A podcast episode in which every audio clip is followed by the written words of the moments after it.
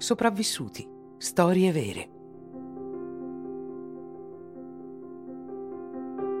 Morsa.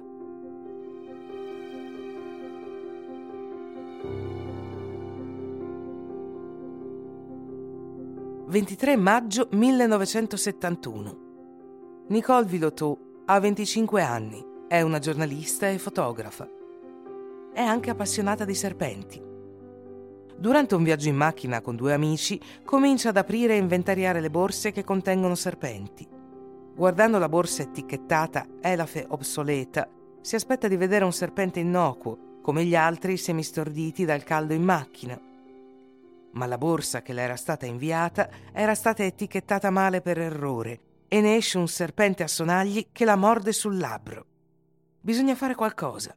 È questione di vita o di morte. Mentre il serpente si rifugia sotto il sedile del conducente, Nicole urla. Ha capito che sta per morire. Infatti, il serpente a sonagli produce un'emotossina che distrugge i globuli rossi e interrompe la coagulazione del sangue. Questo veleno è mortale a breve termine e doloroso. La vittima deve quindi ricevere molto rapidamente un siero antiveleno. Ma Nicole e i suoi amici non sono in una spedizione nella giungla o nel deserto. No, sono sulla strada non lontano da Digione e non hanno nessun siero con loro.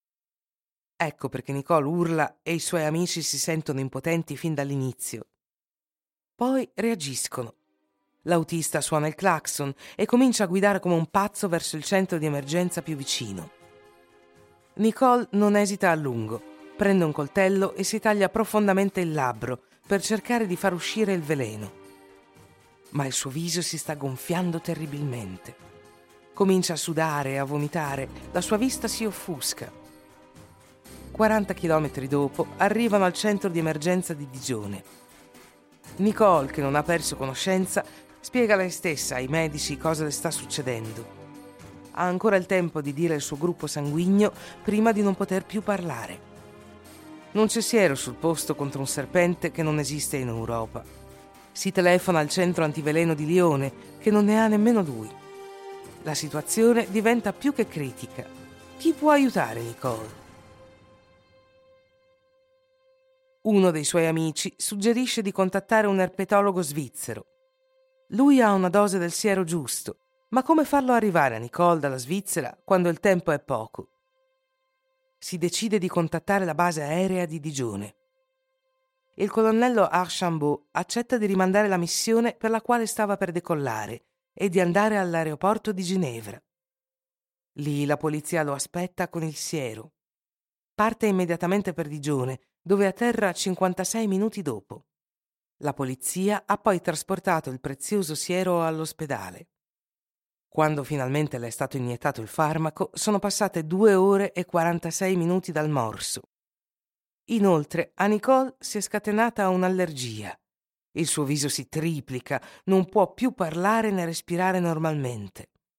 Una tracheotomia è stata necessaria per evitare l'asfissia, ma ancora non è salva.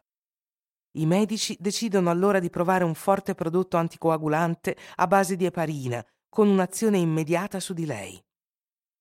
Questo trattamento sembra assurdo, dato che Nicola ha un'emorragia.